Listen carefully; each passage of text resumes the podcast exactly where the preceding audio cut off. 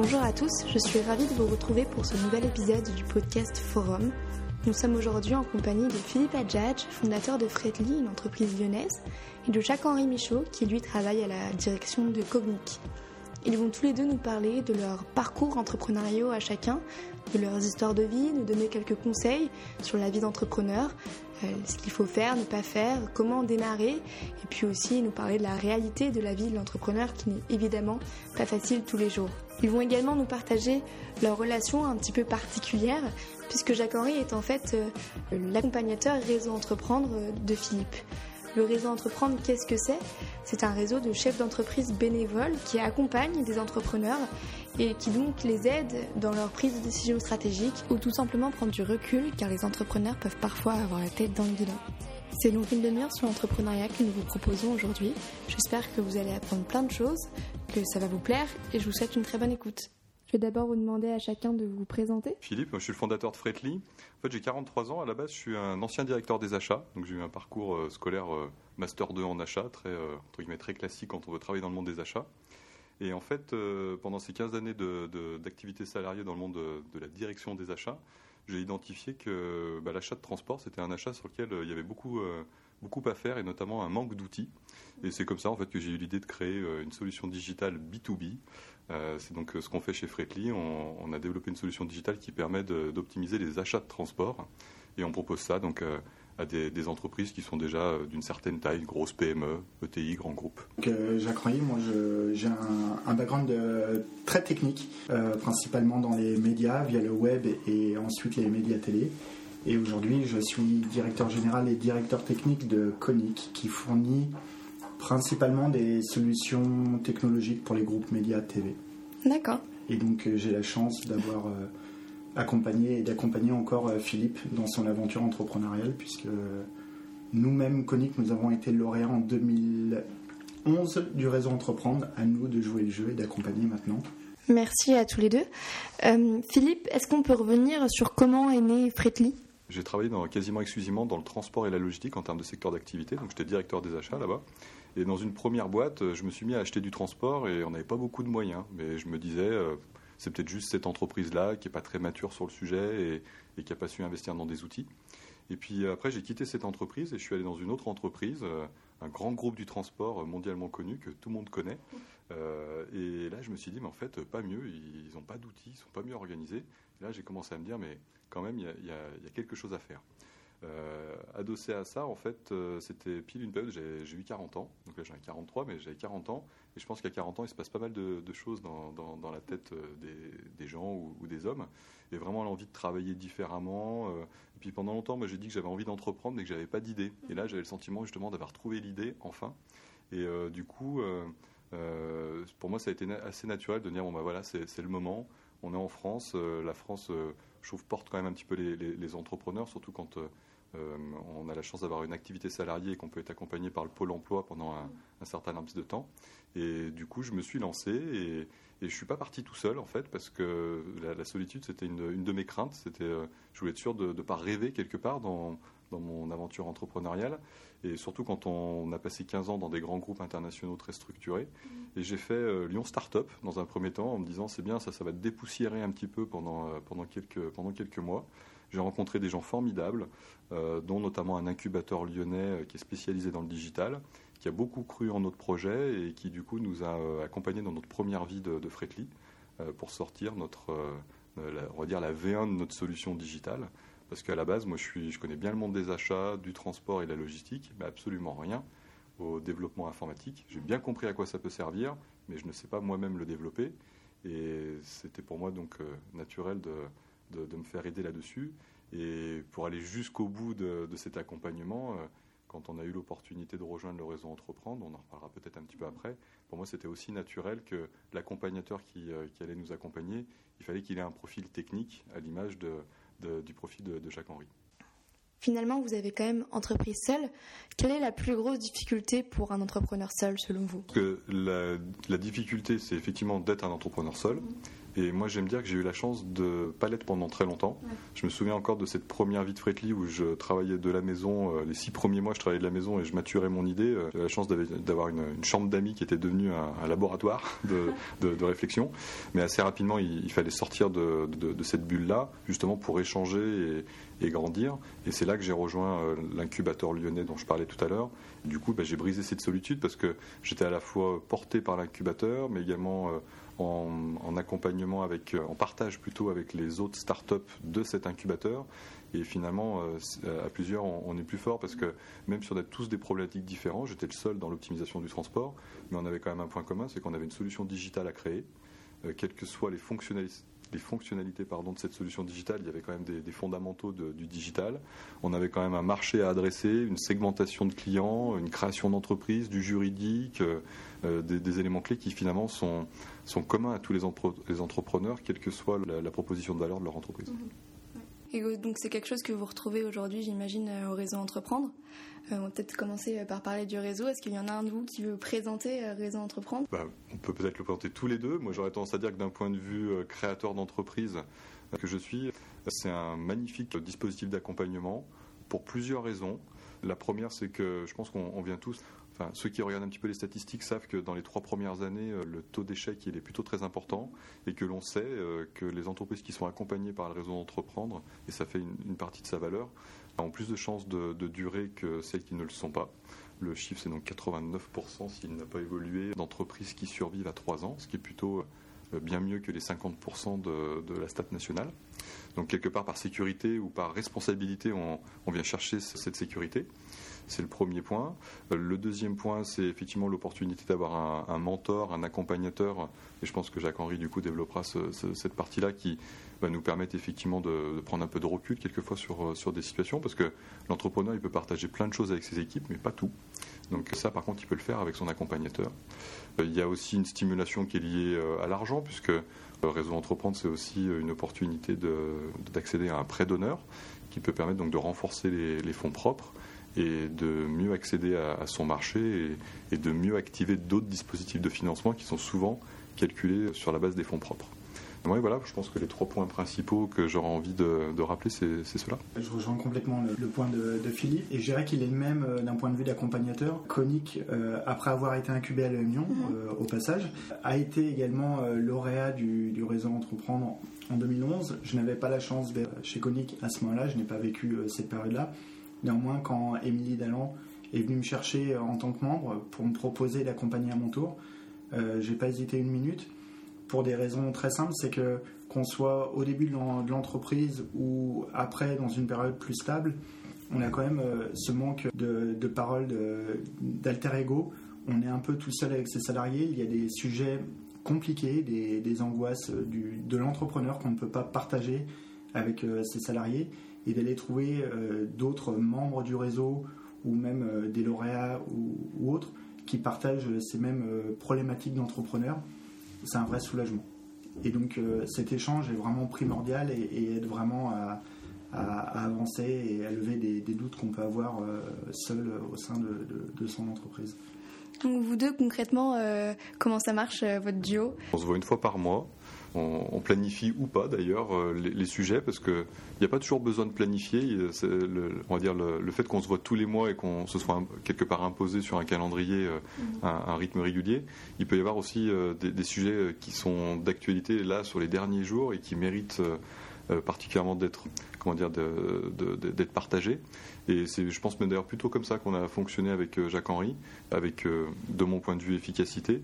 Et aussi peut-être parce que dans les enjeux prioritaires de Fretly je l'ai dit tout à l'heure il, y a des gros enjeux technologiques et qu'on a à la fois une boîte de techno mais on n'a pas encore toutes les compétences technologiques en interne qui nous permettent d'avoir euh, on va dire toute la, tranquillité ou toute la, sérénité et je pense que du coup l'expérience de Jacques Henry euh, est, primordiale sur, euh, sur notre projet. Je vais être plus humble, je pense qu'au-delà de mon, expérience euh, propre et de ce que je peux apporter techniquement, je pense que le rendez-vous permet aussi à Philippe de s'obliger à lever le nez du guidon euh, une fois par mois, de prendre un peu de, un peu de hauteur, de s'obliger à, mettre à jour ses dashboards, qu'il fait euh, très bien lui-même par ailleurs, et, de les partager. Et je pense que c'est un vrai moment pour lui de, lâcher un peu prise sur le quotidien de son entreprise et de prendre un peu de recul et de dire où est-ce que j'en suis, de le partager. Et je pense que c'est une vraie valeur pour l'entrepreneur de, de, faire ce point de manière mensuelle et dire où est-ce que j'en suis, prendre ce recul et dire ah, finalement au quotidien je ne le vois pas mais là, là j'ai un problème et je vais partager sur ce problème.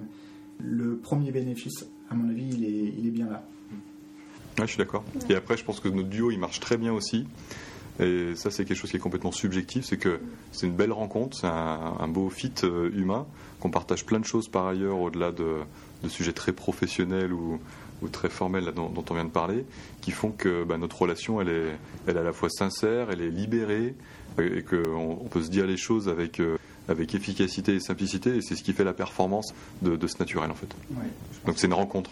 Ouais, la, clé du duo, elle est vraiment dans la rencontre. Moi, je pense qu'il y a une entente humaine qui va au-delà du, du, professionnel. En fait, on partage les mêmes valeurs et je pense que ça, euh, ça compte beaucoup. Je pense que dans les valeurs qui nous caractérisent euh, et qu'on partage, on, est des, des optimistes épicuriens. C'est-à-dire mmh. que euh, chaque problème a sa solution. Et puis, si on peut le faire en plus dans des conditions de conviviales et, de plaisir, mmh. bah, c'est encore plus simple. Et Jacques-Henri, euh, vous diriez que qu'est-ce qui vous apporte cet accompagnement euh, de votre côté, du côté de l'accompagnateur?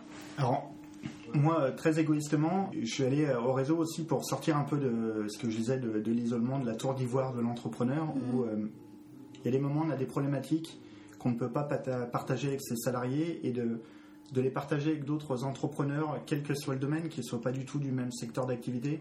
On a tous les mêmes problématiques qui sont le recrutement, euh, la trésorerie, des choses comme ça. Ça, permet de se, dire, il y en a d'autres qui ont les mêmes problématiques que toi.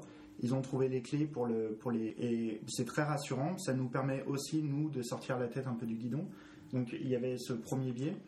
Et puis euh, finalement, je me suis rendu compte que euh, Philippe me, mettait face à des problématiques qui étaient les siennes et, et je n'avais pas identifié que moi, j'étais en fait parfois né dans le guidon face à les mêmes, aux mêmes problématiques et, finalement, en lui donnant à lui les clés à ses problématiques, je rentre au bureau en me disant Mais est-ce que tu n'es pas en train de résoudre les problématiques que tu as toi-même? Et donc, ça m'a beaucoup fait grandir, même moi, sur ma propre analyse de mes propres euh, sujets au quotidien dans mon entreprise. Et pour vous, Philippe, euh, qu'est-ce que, quelle est la place de, du réseau Entreprendre dans votre parcours entrepreneurial? Est-ce que vous sentez que ça a fait la différence? Ah bah oui, vraiment, parce que là, on, on, a beaucoup parlé de notre duo, mais autour du duo, il y a aussi tout un appui sur des ateliers thématiques euh, spécifiques. on ne peut pas être bon partout. Euh, j'aurais même envie de, te dire, euh, de se dire pardon, que on, a, on, a, tous à gagner à être renforcés un petit peu sur tous les sujets. Et du coup, le réseau entreprendre, c'est ça aussi. En ce moment, par exemple, je suis en train de suivre, entre autres, un, atelier sur, qui s'appelle les héros de la vente, dont l'objectif principal, c'est finalement de mieux vendre. Et typiquement, bah, moi, j'y prends beaucoup de plaisir. Pourquoi? Parce qu'à la base, je suis pas un vendeur, mais plutôt un acheteur, comme je l'ai dit tout à l'heure. Il peut y avoir des similitudes on va dire dans le sens du commerce, mais il y a aussi du process, de la méthodo, et on n'a pas toujours tout ça euh, avec soi. Donc euh, euh, c'est aussi un, énorme apport à, ce niveau-là. Plus des événements, donc un peu de visibilité. On sait aussi que les petites structures comme nous, c'est pas toujours facile de, on va dire, de sortir du lot, surtout quand on a une cible de, clients grands comptes, qui est plutôt notre cas. Donc la visibilité c'est, est importante et le réseau apporte aussi ça. Vous avez tous les deux parlé tout à l'heure de problématiques de l'entrepreneur. Vous identifierez euh, lesquelles vous, comme grosses euh, problématiques? Il, y en a des, milliers. Mais je pense que dans les premières années, il y a, tout ce qui est euh, les problèmes de trésorerie, de levée de fonds, il y a les, les de structuration, de comment on structure son entreprise, les problèmes de recrutement, mmh. parce qu'on a un domaine d'expertise, par exemple moi dans la technique, Philippe peut-être dans la, logistique ou la vente, mais aller recruter des profils qui, qui ne nous ressemblent pas, c'est un petit peu donner carte blanche et faire 100% confiance à un profil. Donc on peut se tromper. Il y a toutes ces problématiques-là qui, sont des vrais défis euh, à chaque fois. quand on, recrute quelqu'un, on, lui fait confiance, on lui donne quand même une responsabilité dans l'aventure pour laquelle on met 200% de notre énergie depuis des mois et, on n'a pas envie de, se tromper parce que, comme on en parlait encore tous les deux à, midi, à chaque fois qu'on a un nouveau salarié, c'est presque comme un mariage, on lui fait entièrement confiance et on compte sur lui. Et quand on se trompe, c'est euh, très dur. Et vous êtes déjà trompé justement euh, sur un salarié? Oui. Et du coup, euh, ce qui est difficile, c'est de réussir à faire suite Oui, il faut rebondir. Ouais. mais il y a aussi des gens dont le métier est de nous accompagner. il ne faut pas avoir peur de se faire accompagner quand, mhm. quand on a des problématiques du genre, mhm. que ce soit sur le recrutement et comme sur tous les autres sujets. On n'est jamais seul, il y, a, il y, a, plein d'experts dans tous les domaines. Et finalement, quand on ne sait pas faire du développement informatique, et eh ben on va se faire accompagner par un développeur en prestation. Finalement, le recrutement, comme tous les autres sujets, ce sont les mêmes problématiques. Il ne faut pas croire qu'on sait tout faire. Il ne faut pas avoir peur de se faire accompagner dans les, problématiques qui ne sont pas de, notre cœur métier à la base. je suis d'accord. Enfin, pour moi, il y a plein de problématiques, comme le disait Jacques-Henri, mais le recrutement, c'est vraiment le, sujet euh, clé et qui revient régulièrement dans nos discussions, particulièrement dans mon cas. Encore une fois, je n'ai pas un background technologique et on est une boîte de techno, donc particulièrement sur des recrutements euh, technologiques. On a euh, recruté notre premier euh, développeur full stack il y a quelques quelques semaines maintenant, et ça a été des, grands sujets de, discussion parce que voilà, c'est pas c'est pas un recrutement traditionnel. Moi, dans ma vie d'avant, j'ai eu l'occasion de recruter du monde, mais je recrutais des acheteurs, quoi, donc des, gens qui avaient le même langage que moi ou qui étaient issus des mêmes formations que moi, alors que recruter un, jeune ingénieur ou un jeune diplômé dans le développement informatique, pour le coup, comment tout simplement l'évaluer? Alors, moi, j'aime dire que le, savoir-être, c'est sûrement le plus important entre savoir-être et savoir-faire. Donc, euh, j'aurais tendance à, assez naturellement à focaliser sur cette partie-là, donc sur les soft skills, comme on dit, et, me dire si la personne elle est un petit peu fragile sur du, de, certaines compétences, bah, peut-être qu'on l'accompagnera justement pour, former la personne. Mais euh, je pense que les, enfin, les soft skills, c'est ce qui est le plus important, particulièrement dans une petite structure. Mm-hmm. Parce que, euh, encore une fois, nous, on est 4 CDI aujourd'hui chez, chez Fretly.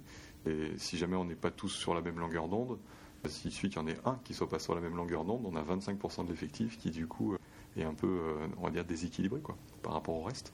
Donc euh, recrutement, c'est mhm. sûr. Et vous avez fait une levée de fonds, euh, vous, pour Fretly Oui, ça a été, comme le disait Jacques-Henri tout à l'heure, les problématiques de cash aussi. donc c'était avant les recrutements, parce que finalement la levée de fonds nous a permis de financer les derniers recrutements. Donc on a finalisé une levée de fonds il y a quelques semaines. Ça, c'est une belle histoire de vie aussi. Euh, je pense qu'on pourrait faire un podcast euh, spécifique à la levée de fonds. Ça, mérite d'être partagé. Euh, globalement, c'est un an de travail mais c'est un an de travail avec des hauts et des bas parce qu'il y a des obstacles. Hein. Il y a de l'argent, mais c'est pas facile. C'est pas aussi facile qu'on aimerait de le, faire sortir des, poches où, il est, stocké. Mais en même temps, c'est une belle expérience à la fois de vie humainement, mais surtout de maturité du projet parce que ça oblige l'entrepreneur à se poser toutes les bonnes questions ou de s'assurer qu'il s'est posé toutes les bonnes questions parce qu'il n'y a personne qui investit 15, euh, 50 ou 100 000 euros comme ça euh, sans, s'assurer que, euh, que tout, est, tout est bien calibré. Donc ça permet aussi de mettre un projet à maturité.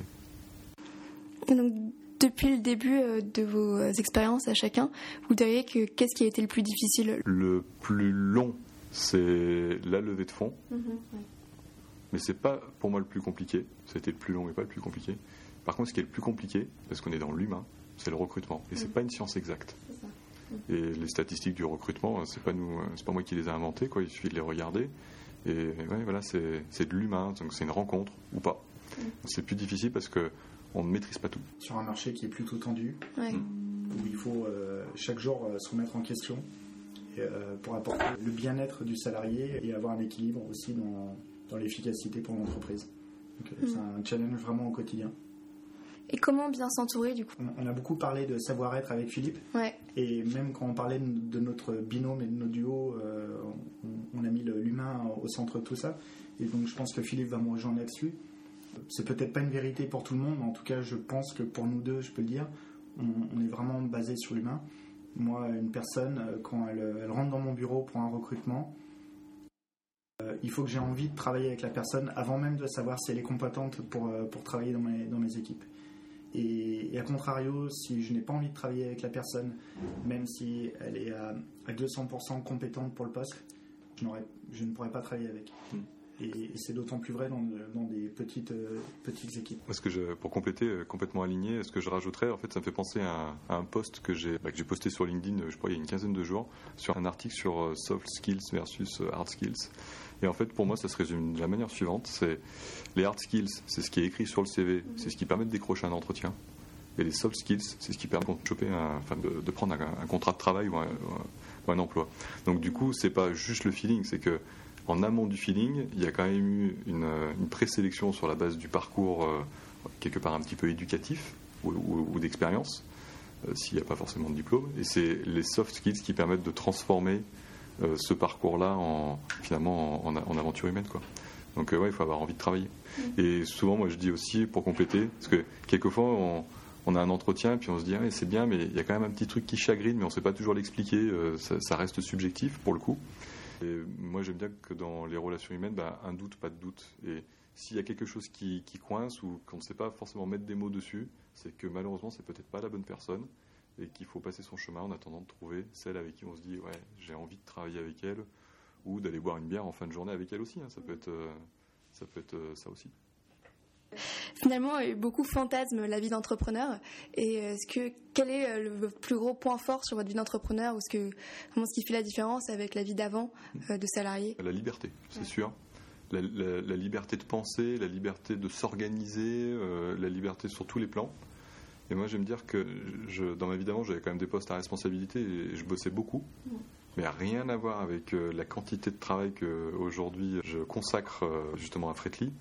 Mais comme quoi, c'est pas une question de quantité, parce que je suis pas plus fatigué que je ne l'étais avant. C'est l'idée qu'on se fait des choses, et ce sentiment de liberté, et de se dire qu'à n'importe quel moment, si on a envie, on peut bah, couper une demi-journée ou une journée pour faire autre chose, prendre l'air. Euh, bah, ça, quelque part, ça n'a pas de prix, ou plutôt c'est ce qui fait qu'on a ce sentiment de liberté et que du coup, on, on, abat euh, une quantité de travail euh, phénoménale à côté. Je pense qu'il y, y, a un côté très cash, on paye cash chaque acte en positif comme en négatif d'ailleurs, mais c'est assez grisant parce que quand on fait quelque chose de bien, euh, on voit tout de suite euh, le, succès derrière. Inversement, quand on fait une erreur, on, la voit vite et du coup on peut vite euh, capitaliser et apprendre de cette erreur.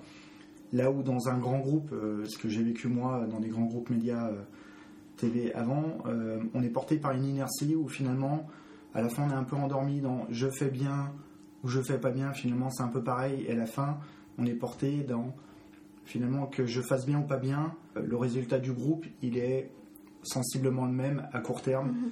Et donc, euh, j'ai du mal à, être motivé par euh, cette réponse immédiate de mes, de mes actions, qu'elles soient bonnes ou mauvaises. Mhm. Et donc, vraiment, l'entrepreneur, bah, chaque action, qu'elle soit positive ou négative, il en voit concrètement le, le bénéfice derrière. S'il est positif, il peut capitaliser dessus et foncer dedans. S'il est négatif, il peut faire le post-mortem et réagir.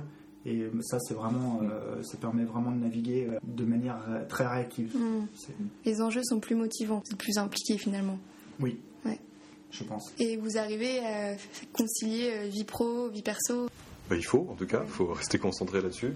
Après, dans nos aventures, en tout cas celle de Fretly, on, on se rend compte que peut aussi globalement un peu bosser de n'importe où, ce qui est un piège dans une certaine manière, parce que ce qui veut dire qu'à n'importe quel moment vous pouvez vous connecter et, finalement travailler, mais ce qui encore une fois est aussi un sentiment de liberté dont je parlais tout à l'heure. Il faut, arriver à régler euh, tout ça en fonction de ses besoins, et je pense qu'on a tous des besoins différents. Moi, j'ai besoin de passer du temps avec euh, ma petite famille aussi. Euh, j'ai besoin de faire un petit peu de sport aussi. Donc, il y a de la place pour, pour tout ça sur une semaine. Il y a des semaines où c'est pas toujours aussi équilibré qu'on aimerait que ce le soit. Mais il faut être très vigilant là-dessus, il faut avoir une discipline assez militaire sur ce qui caractérise notre équilibre en tant qu'entrepreneur pour pas déséquilibrer justement parce que si on se déséquilibre, ben, à un moment donné on tire sur la corde et cette corde elle peut, elle peut être fragile. Donc moi je sais qu'il faut que j'équilibre bien encore une fois mon temps entre le boulot, la famille et le sport. Et si une semaine j'ai pas la place pour suffisamment de sport, je le sens parce que du coup je me suis pas suffisamment vidé la tête. C'est la connaissance de soi en fait je pense que ça demande une maturité que personnellement je n'aurais pas eu en sortant de l'école à, 25 mm. ans. Absolument. Derrière, il faut aussi, moi j'ai eu la chance, de, la chance ou, pas d'arriver chez Konik à une période où, où était déjà créé, établi et, stable. Néanmoins, le leitmotiv des fondateurs de Konik et que, que je partage complètement, c'est passer les deux premières années. S'il faut travailler nuit et jour pour faire vivre la boîte, c'est que le business n'est pas bon et donc il faut savoir arrêter quand euh, des entrepreneurs, au bout de 5 ans, en sont toujours à travailler nuit et jour, il faut remettre les choses en question et il faut savoir s'arrêter et admettre l'échec pour, euh, pour pouvoir rebondir plutôt que s'engouffrer dans un échec qui va être encore plus dur. Après, ça demande euh, de la maturité, ça rejoint mon premier propos, et c'est quelque chose qui est assez dur, mais je pense que l'équilibre personnel est hyper important Et il n'y a pas plus épanoui qu'un entrepreneur qui sait aussi prendre du, temps pour soi et sa famille. Mhm. on va bientôt arriver à la fin du podcast, mais mhm. pour euh, conclure, est-ce que vous auriez un conseil à donner euh? Bien sûr. Le premier, ce serait de dire, aussi belle soit votre idée, ne restez pas tout seul dans votre coin avec, parlez-en autour de vous. Moi, j'ai toujours dit, euh, ou, au bout d'un moment plutôt, je me suis rendu compte, parce que je ne l'ai pas toujours dit pour être plus précis, qu'à un moment donné, quand j'avais mon idée, je voulais pas trop en parler, j'avais peur qu'on me, la vole ou qu'on me la pique, comme si j'avais eu l'idée du siècle. Et en fait, en réalité, je trouvais que c'était un frein à son développement. Et le jour où je m'en suis rendu compte et que j'ai commencé à en parler et en parler de plus en plus, ben, au contraire, elle a grandi. Donc je pense qu'il vaut mieux prendre le risque de se faire piquer une bonne idée, mais avec l'opportunité de la développer quand même, plutôt que de prendre le risque de ne pas se poser toutes les bonnes questions pour euh, la faire grandir euh, sereinement. Donc euh, mm. pour moi ça c'est un premier point, donc en parler, en parler, en parler. Et puis j'aurais envie de dire, travailler un petit peu avant, comme ça vous avez un peu de pôle emploi, et si vous avez un peu de pôle emploi, vous pourrez durer un peu plus longtemps parce que c'est pas le jour 1 de votre entrepreneuriat que vous pourrez lever des fonds. Donc il, faut, il y a aussi un côté un peu pragmatique. la France c'est bien pour, avec le, pour accompagner les entrepreneurs, mais à partir du moment où on a déjà travaillé un petit peu avant. Donc euh, sortez de l'école, travaillez un petit peu, et après, et après lancez-vous et parlez-en. Rien n'est impossible, c'est un peu bateau, mais quand on veut quelque chose, pour peu qu'on se donne la peine, on, arrive à l'avoir. Euh, je rejoins complètement Philippe. Pour arrêter un petit peu le, rêve euh, un peu américain de je sors l'école, je monte ma start-up et je deviens Zuckerberg ou autre.